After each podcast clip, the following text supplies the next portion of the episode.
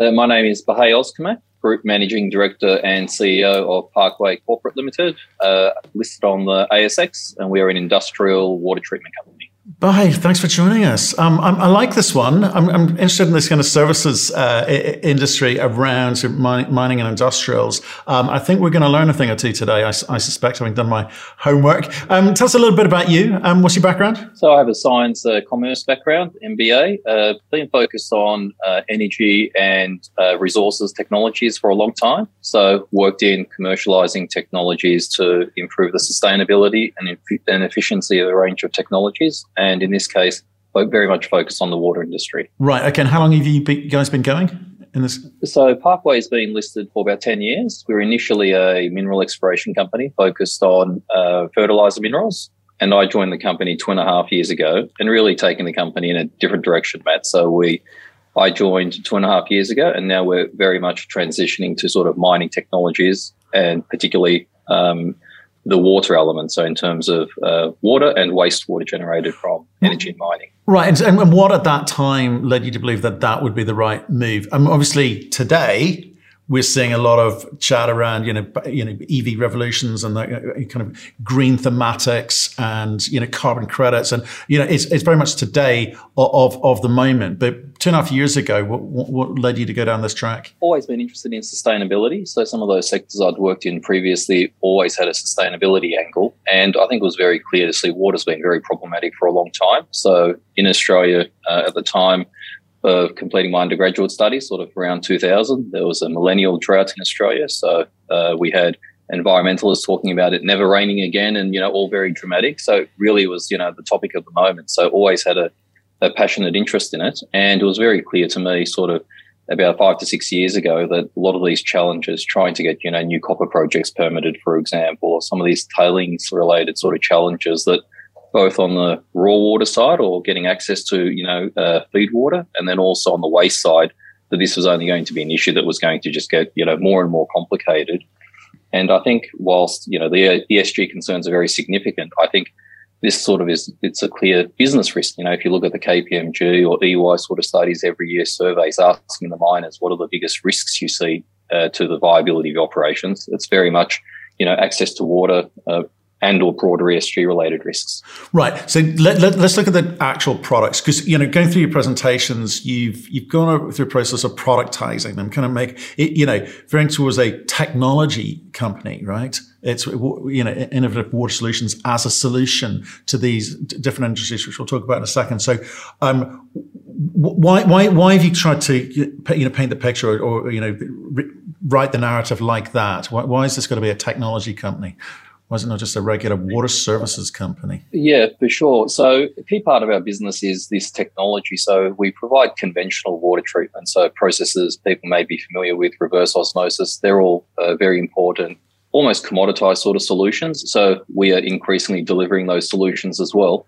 That's really a stepping stone. They're low margin, uh, very difficult to differentiate yourself. And, and we're very much focused on our own proprietary technology. So I actually joined the company by backing in a private company I founded. Uh, we'd spent nearly $10 million over 10 years incubating these technologies. And we've actually subsequently acquired a few more technologies. So for us, uh, we're interested in delivering uh, new technologies. But the reason we're sort of uh, framing this as a technology as a service, if you will, getting new technologies is very complicated. Getting sorry, getting new technologies commercialized is very complicated. Being able to convince large risk averse companies to take on something new is inherently challenging. So what we've sought to do from the beginning is align ourselves with a leading research organization, Victoria University, that is world recognized in this area of industrial water treatment. And similarly, we partnered with Worley several years ago, a global engineering uh, company that's well recognized. So what we've done is um, uh, developed a capability, if you will, where we can take these technologies, validate, pilot, and then deliver a solution, as opposed to uh, coming across as just a you know a university R and D outfit. This is very much sort of an industrialized commercialization capability we've developed. Right. In layman's terms, because we, we could we could get quite sciencey and lose a few people here, uh, and get quite technical and lose a few people here. In most people will go water treatment, its broadest description.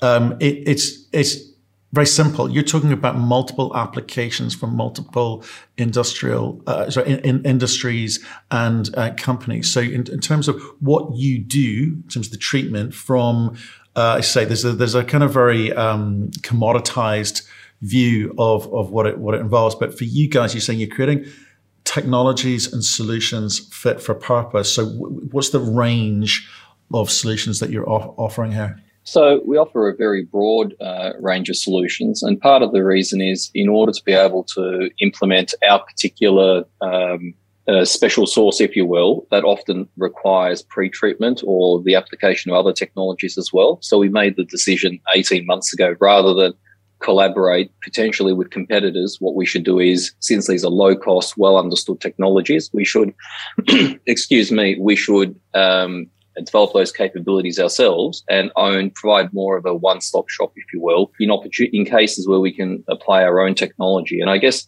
the one um, uh, important point I think worth making that is in relation to our uh, technology, we're very much focused on applications where there's a recoverable product, so beneficial uh, retreatments, uh, reprocessing, if you will. So in a case where there's a tailings dam or an industrial waste stream, often we're not interested in just providing a technical solution. Often these things aren't viable to treat. So we're very much focused on mining the waste, if you will. Right. So, but, but maybe it might be worth getting in some some examples and some use use cases. Um, where sure. because because I think it's important to actually understand. Okay, here's what you do. This is the cost to you cost cost of winning the cost of winning um, a, a, a, deal, the cost of and margins involved in those those deals, and how do you kind of scale those deals? Because you know if it's a very people intensive process, margins tend to be lower, um, and the number of deals that you you, you transactions that you do, um, you know. How, how do you get that scale? I'm, I'm, I'm kind of intrigued. Yeah, so so there's the, you're right. There is a whole spectrum of opportunities. So when you're dealing with a lower margin, easy to sell um, product solution, it's very easy to target projects in the sub $100,000 range. And whilst we're developing capabilities in that area, we have a team of engineers, technical people, so it's easy for us to service those industries. But that's not that's not our primary focus. That's more opportunistic. For instance, if it's a major mining company, we wish to build a relationship, we might take on that sort of work. But our target market really is um, on the tech part of our business. Nothing we're involved with is less than a $20 million project. These are large transformational projects. They're highly complex and they have uh, long lead times. And perhaps just to outline the value proposition here, for instance, a typical application may be a refinery. So it may be uh, processing some sort of, you know, copper, nickel, uh, or it's going through and uh, producing some sort of waste that may contain some residual um, nickel sulfate, cobalt sulfate, uh, ammonium sulfate, whatever it happens to be, after it's been stripped. And that then goes and sits in some sort of uh, tailing storage type uh, facility. So there's all sorts of costs associated with storing that waste in terms of retreatment, in terms of monitoring.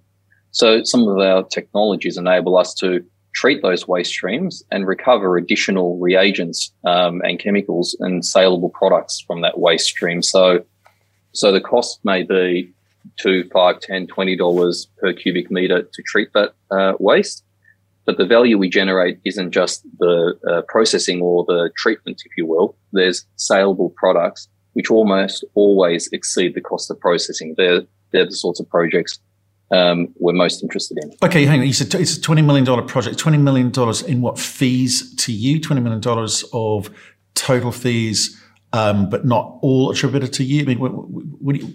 Because you, you, I mean, looking, I'm looking sure. at your PowerPoint. You said you've got one million dollar quarterly sales, right? You're a, whatever, let's say thirty million dollar Aussie company. So I, am just intrigued um, as to the, you know, how you identify which services you can sell which which have a significant benefit to the person that's buying it from you where you can you know in in a, in a, in a very meaningful way say the cost becomes insignificant. It becomes disconnected with the amount of time spent on it and it's more about the benefit that you're delivering to that customer. So again talk me how you focus your business and what you know what are those those key products given where you're at today Yeah, yeah, no, absolutely. So I guess the the initial number I referenced may have been a capex number, for instance. So these, given these are, and essentially uh, we talk about water treatment, but in many ways these are hydrometallurgical sort of chemical plants. So they are relatively large. And if we're going to spend, as you're alluding to, the time to do the business development work and incubate these projects, you want to solve problems that are big enough to be, you know, uh, move the needle for a public company essentially. So we've made reference to several projects that um, would deliver a net benefit to the customer, not necessarily cash flow to us, but net benefit to a customer in the order of 50 to 100 million dollars a year. So these are, these are very significant projects. Um, and they're complicated projects, which sort of explains the gestation period. But I think um, early this year, we uh, a month or so ago, we actually released uh, announced that we'd done a deal with Shell, and I think that project sort of provides a little bit of uh, insight into the types of partners, the scale of projects, and the sorts of business model. And if you if you like, I can sort of go into some of those metrics, which will give you a uh, you know good sense of what we're what we're building here. So essentially, uh, we announced a month or so ago that we uh, were awarded a feasibility study by Shell, and without sort of going into the backstory of we'd been in in in collaboration for nearly two years. So that's that's quite a long process to be able to perform. Excuse me, various piloting studies, internal evaluations to really demonstrate that we can um, uh, deliver a solution for the for the customer. For that particular project, uh, Shell operates a series of uh, gas fields in in Queensland, Australia. Uh, they produce eight million tons a year of LNG. But part of the process involves they have to dewater coal seams, and that process generates an enormous amount of uh, wastewater. And the industry as a whole has spent more than $100 million over the last decade trying to develop a solution for, for this wastewater. So it's, it's something that's been well understood. We have, we have a technology we acquired a number of years ago. We've performed some piloting studies and we're able to demonstrate that we have a solution for this problem, uh, essentially. So we came out came out uh, in early April, and we sort of quantified this market, knowing that we were going to sort of announce a feasibility study. We wanted to provide the market with uh, some metrics around the size. What's the addressable market here? And using our sort of in, internal estimates, we we sort of calculated the size of that market is worth something like three hundred million dollars a year uh, to treat the wastewater generated from this one industry um, in Australia. And um, essentially, the largest player in that market um, is, is, is Shell. So we've got this enormous addressable market. We have the dominant market player in, in, in Shell, and they've awarded us a feasibility study to be able to take that waste stream uh, and demonstrate that we could build a plant to essentially come up with a long term long term solution. And the value proposition is derived by in our case, we can take this waste, we can treat it and produce saleable products. So all the waste ends up in product. It ends up in a lime product, a salt product, and a caustic product, all of which can be sold and generate revenue. But the real value is actually in the fact that you don't have to dispose of that waste. So this is regulated waste. You have to pay a levy to dispose of that waste, and the industry is highly regulated. So this is really a, a, enormous captive opportunity for a company the size of uh, Parkway, and it's an example of um, a large project, credible partner, highly complex, and our business model as the technology solution provider, we would essentially we wouldn't necessarily build or own that plant ourselves. There are you know infrastructure type sort of investors that would be natural owners of these sorts of uh, plants, whether they're industry players, whether they're sort of special purpose type sort of vehicles, but we as the solution provider would capture a share of that value that's created. And and without sort of putting too many too many metrics, these these these projects are in the order of you know in excess of hundred million dollars a year, um, sort of net benefit. You know, if you take away the current cost associated with managing that liability, and you net off all the costs and add the revenue from the from the product sales, they're the sorts of numbers we're talking about. So to be able to capture a 5, 10, 20 percent share of that value um, is, in, in our view, is thoroughly, um, you know, realistic expectation. Well, well, it is if you throw 5, 10 and, and or 20% at it. But what, what, what's the reality of this? Because you're going and you, you talk about providing a service as a consultant and consultancies generally tend to you know that that's not a, a fantastic business model for, for for, for growth unless you, you hire more consultants. So how do you have the conversation with these industry partners and say, do you know what we are going to net off an, uh, for you an extra 20, 50, 100 million a year. We'd like a percentage of that. That's going to be a new model for them, right? In the technology space, you kind of see it a bit. You are moving to a sort of technology type setup, but they're not going to be used to those sorts of conversations. So have you had much joy in terms of saying we would don't worry about monthly retainer or fees. We'll take a percentage of the upside or maybe a combination of both. Um, or is it just is it early days? No, no, we, are quite quite quite the way down that path. So um, I guess a couple of distinctions to make. So we're most certainly not just a service provider. So we're a solution provider. This is technology that um, is patented. It's technology we've developed over a very long period of time. And quite frankly, there's no other solution. So if the client wishes to capture this benefit over here that we're uh, demonstrated to them works on scale, third party reviewed, and they wish to take, you know, uh, benefit from that 50 or 100 million dollars in savings, then they'll need to engage us and our partners to help deliver a solution. And the terms of that, we will obviously negotiate in good faith. But that's, I think, quite a powerful negotiating yeah, ex- position. Explain the difference to me. That yeah, it, it is. So, but explain it for, for people who may, who may not be au fait with it, because you can you can trademark and register and patent whatever you want. Um, but the, the, the, the bit that you said that was interesting, like no one else can do this. You're saying you're, you're a market of one. So the, the option for the market is one. So there's a scarcity value to that. So you're saying there's no competition for you. Is that what you're saying? So in, in, in certain markets there are alternatives, but we deliberately, we're deliberately, you may have seen in our recent presentation, tackling projects that are complicated.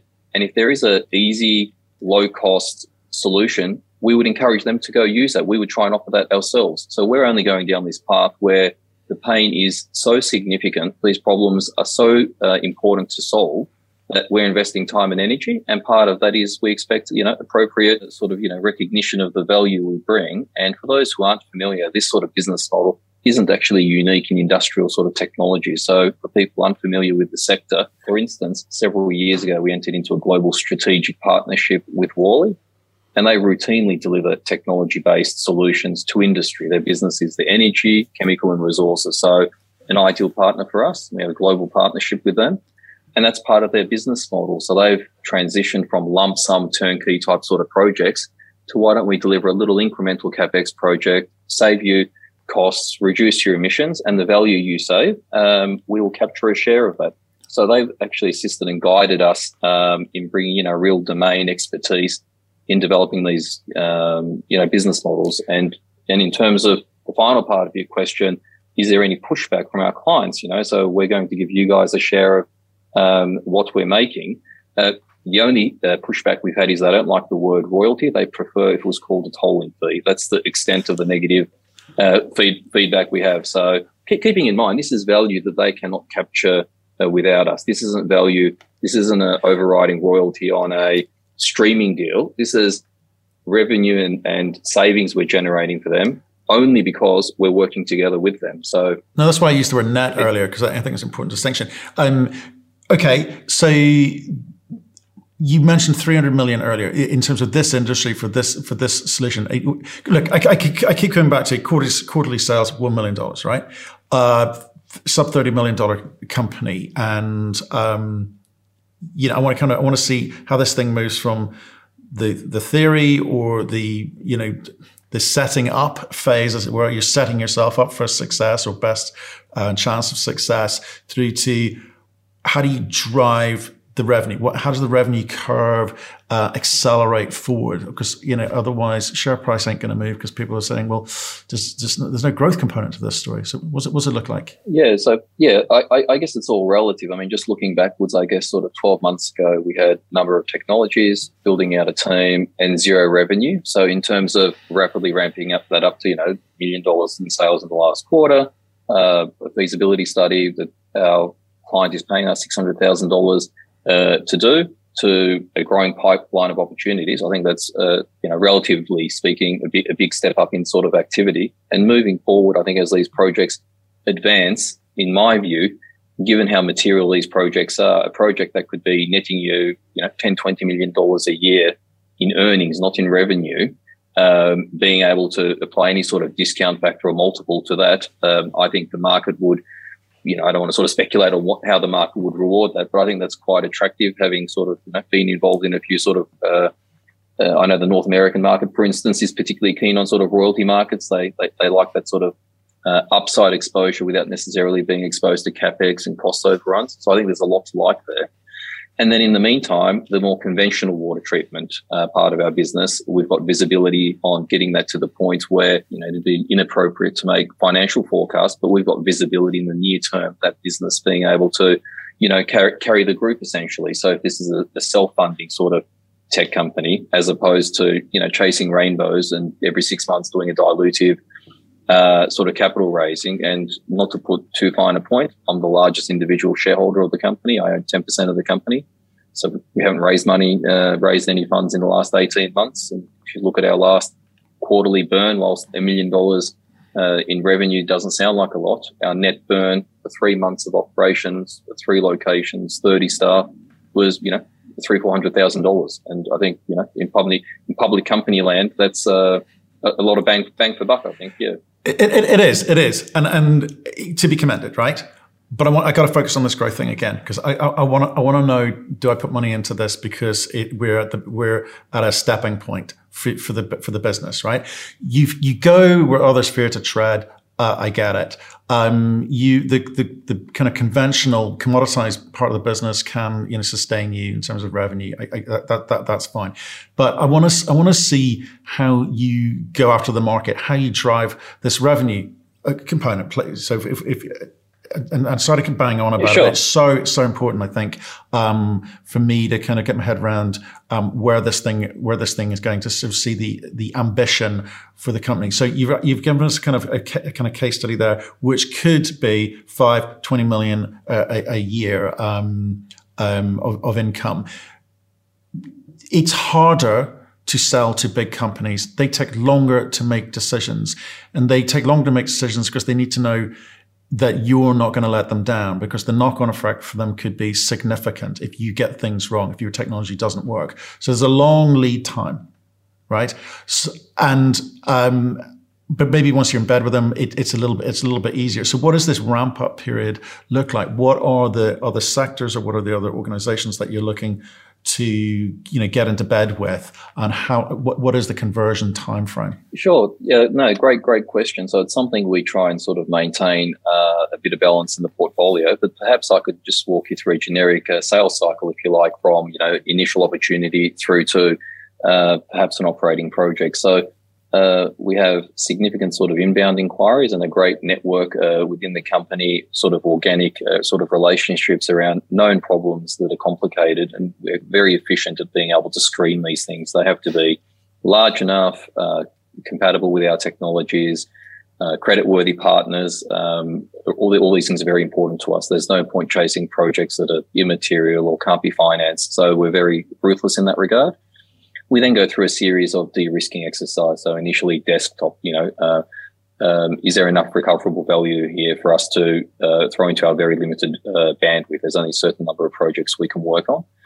And that's all, you know, sort of a couple of months perhaps. And if the project has legs, we will then often proceed to a small scale, bench scale piloting. Send us a small sample. Let's get a proof of concept. We can actually treat this as an initial. What we're trying to do is show that our technology doesn't work at that point, so we can pull the plug. So if the project still stacks up, we then need to spend some serious time on the project. So we'll prepare a proposal for the client. That could be like a scoping study. It could be like a pre-feas type study. And the costs are associated. That could be a couple of hundred thousand dollars, three to six months worth of work where we essentially do some um, uh, technology de-risking type work. And from there, we then enter into full feas. So the first technology uh, project that we've taken that full cycle through to a full feasibility study, which essentially leads to FID, um, is the is the Shell project that was awarded a month or so ago, and that's a roughly nine month uh, uh, process that's supported by our partners I listed earlier, Victoria University and Worley. And when we get to that stage, uh, we then enter some sort of, you know, commercial delivery model, and our uh, our, our, colleagues at Worley will, would transition from assisting us with the study to being a technology delivery partner. So, and depending on what the what the model there is, we would then seek to uh, deliver the project. And I guess what's very important to us, we're sort of starting off with the end in mind. So often we're thinking, if this is a pr- problem that's so problematic for Shell, would they be interested in ultimately building and owning, uh, or at least financing such a, a, initiative, and what might that be worth? So we haven't provided uh, any guidance on that, but for a project of this type, subject to FID, um, it would typically be something like an 18 month turnaround to, to, to build something, commission something. And then at that stage, we would have some sort of KPIs that would enable us to essentially share in the value being created there. Not to sort of dwell on that one example, but it's sort of one of the more public, uh, uh, we've provided some detail on that publicly. But I guess one thing to keep in mind is that's an industry wide solution potentially. So being able to deliver a solution for one customer means that conceivably this should be adopted by all the other players in the industry that are facing a similar challenge. Okay, it, it, is a good example. It's, a big example. That's, that's the um, QGC um, deal you're referring to there. Um, you've, you've got, what is it? You, they're paying you, what's 600 bucks in, in, in, in fees. And there's nothing in the um, news release that talked about the potential upside component that, that, that I, I noted. Maybe I missed it, but when is there documentation of the potential upside? Because it gives a market indication to the market that oh, this is how these guys could structure it. Oh, this is the potential upside. You need one. You just need one, don't you? You need one example out there. Well, that's right. I mean, interestingly, actually, Shell actually asked us at this concurrently to be negotiating a term sheet. So the idea on how this project might be delivered. So that's very much uh, sort of without sort of divulging too many uh, confidences. We had a project meeting yesterday with them and we sat down and we developed a charter for how this project would be delivered under one team. Uh, so this is not a desktop exercise where they've thrown, you know, a loose change to investigate and go down some rabbit holes. This is very much contemplated as subject to uh, uh, attractive results and feasibility. There is no alternative.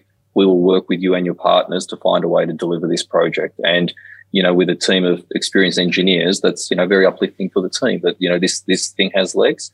And, and I guess, uh, uh, there's other similar opportunities that we're working on that are similarly uh, disruptive. That you know, if they get to a stage where they where uh, they get built, they will you know generate hundreds of millions of dollars worth of value. And I guess uh, the challenge there is, if these were easy, everybody would do them. So I guess we just have to be methodical in our approach and de-risk them systematically. And I guess at the beginning of the call, you sort of outlined, you know, about the company and the team, and it's maybe just a good time to sort of introduce. So when I uh, became the managing director, the first thing I did is I built a team of experienced process engineers from major companies, Worley, Jacobs, who held principal engineering roles. So these guys are not intimidated by, you know, 50, 100, 200 million dollar projects, uh, dealing with, you know, engineering contractors, dealing with, you know, a whole range of uh, stakeholders necessary to get these projects off the ground. So we understand the challenge, we understand the clients, uh, we have the capabilities to take these projects through to feasibility study.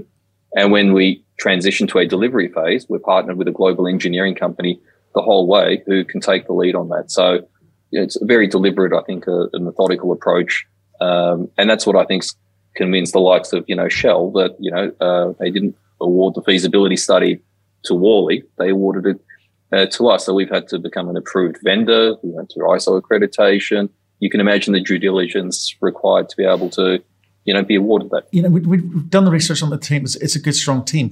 Um, I haven't dug into the, the, the products because you know I I, I, under, I understand that they they work and I understand how you you positioned it. Um, I'm just when I see situations like this, and it's it's all about the sales, right, and the way you structure the sales and the way you get remunerated, uh, and big companies work a specific way. And you said something interesting there, which was that you're going through a process with Shell or through um, QGC, owned by predominantly by Shell, um, to show that this thing works and that there's a kind of there's a net benefit to the company because um, you know they, they want to see that you want you want to see that and this isn't you said it's it's not just an, another one of these let's sort of have a look at it and we're looking at lots of other um, similar um, uh, companies in the same way, and we'll pick one at the end of it. You're saying you you're the only one that can do for them what they need to do. So th- I mentioned that that need.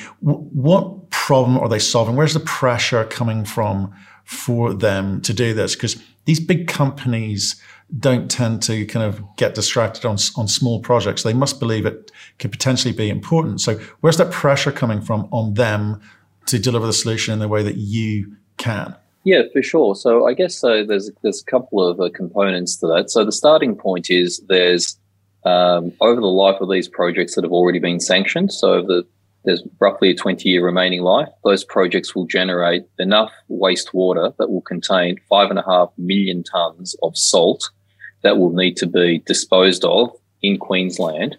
And the current uh, business as usual scenario involves developing specially lined disposal facilities crystallizing the uh, brine to produce salts and building that to a capacity where it can be maintained safely for more than 150 years.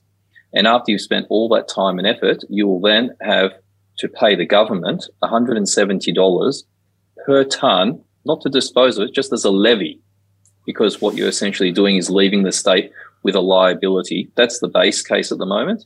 And uh, part of their permitting conditions explicitly, this is all public information, states that if there is any form of beneficial reuse of this wastewater, you are obligated as part of your license, licensing conditions to go and evaluate those options.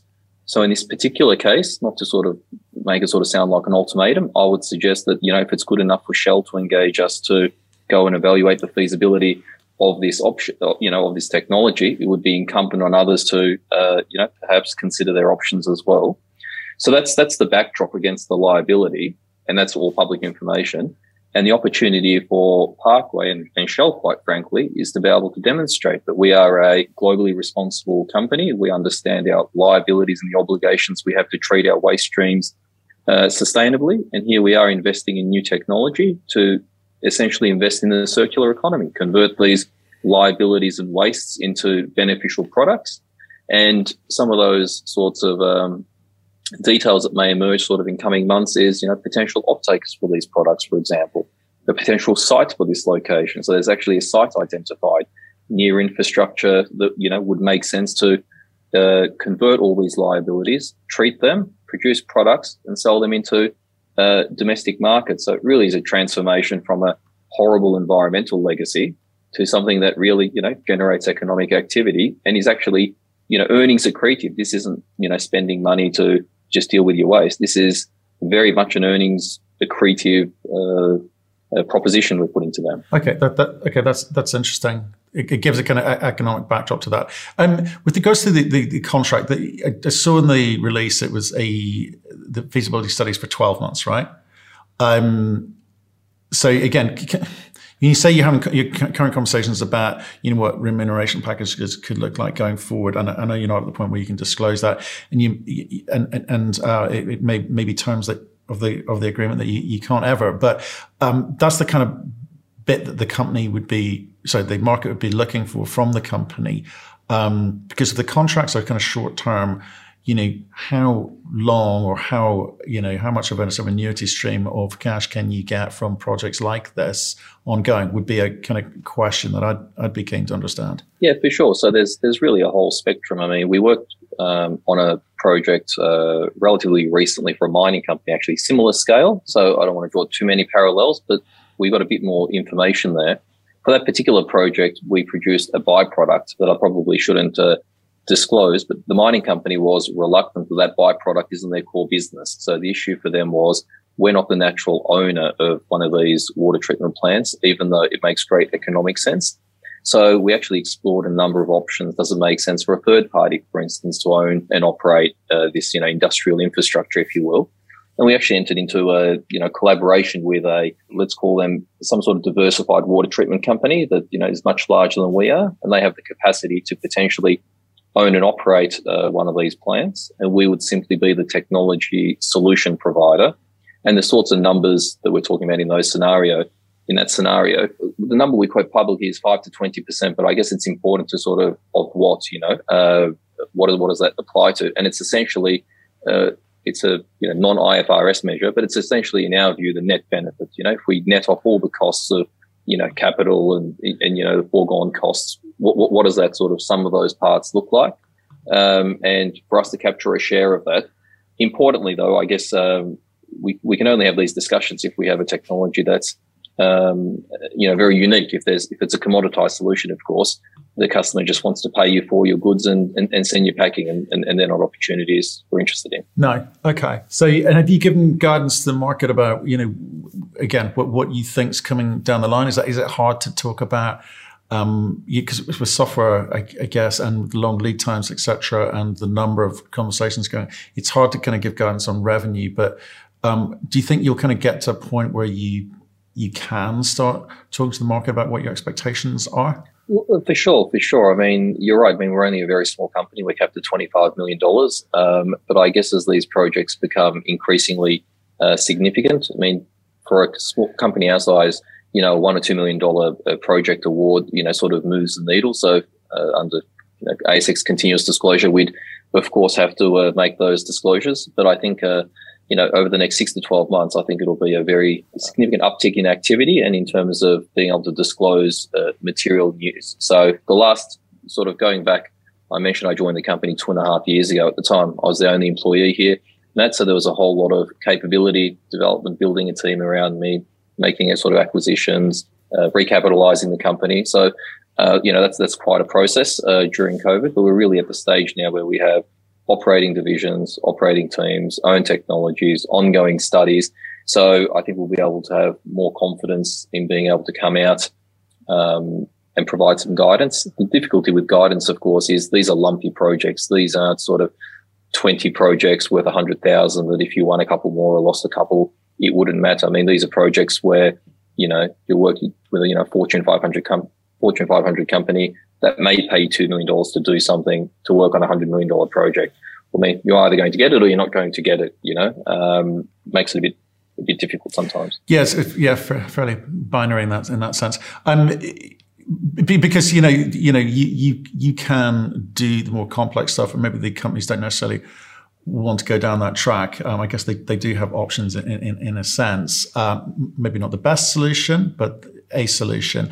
Um, how do how do you can you you're sort of productizing some of these the, some of the services and, and, the technologies that you've got, but do you ever can do you think they're at a point where you can license them? Because again, in terms of scale, you know that may give you options but is that something that you're looking at have looked at and discounted where, where are you at? Yeah so so from a um, scalability and ramp up sort of perspective i see where the question's coming from and i think i think it's a great question in terms of um, what's going to constrain us you know being able to roll this sort of out. So i think i think great question. We very deliberately structured this agreement with worley um, at the beginning you know uh, when we sort of first embarked on this journey and that's that's a great relationship. And what that does is it basically debottlenecks the execution phase here. So the idea that we need to sort of go partner with other people to help us deliver isn't actually a natural constraint. Our constraint is being able to take projects. The bottleneck for us is there are more inquiries than we could possibly handle many times over. So we have to screen them as uh, ruthlessly as we can and really work on projects where it's a large project. The client has no other alternative. That they literally have to tell us that, that, you know, they've gone through exhausted options and they have to be able to throw money at it to really uh, solve the problem. And if we're at that point, we take it through this sort of internal evaluation stage. But any of those projects that reach FID, let's say the Shell project in nine months reaches FI, reaches uh, a successful completion of the feasibility study, the board of, of Shell reviews that, they decide to proceed uh, with that. There is no inherent constraint at that point in being able to deliver that project. Companies like Worley deliver far larger and more complex projects all over the world routinely. So I don't think we'll go down the licensing path. There are some IP sort of challenges and developed IP that I've been involved in, in the past with other technologies that, uh, quite frankly, would rather not go there yet. Yeah, that, that gets a bit messy it gets a bit messy. Um, hey, well, I enjoyed that. Um, I learned a lot, uh, which, which is always good fun. Um, look, it, would love you to kind of stay in touch with as, as things progress. Certainly with the um, with, with, with, the Shell project, and um, and uh, good, good luck with that. And uh, yeah, we, we, we will definitely look forward to hearing from you again. Yeah, appreciate the opportunity. Thanks, thanks for the questions, Matt.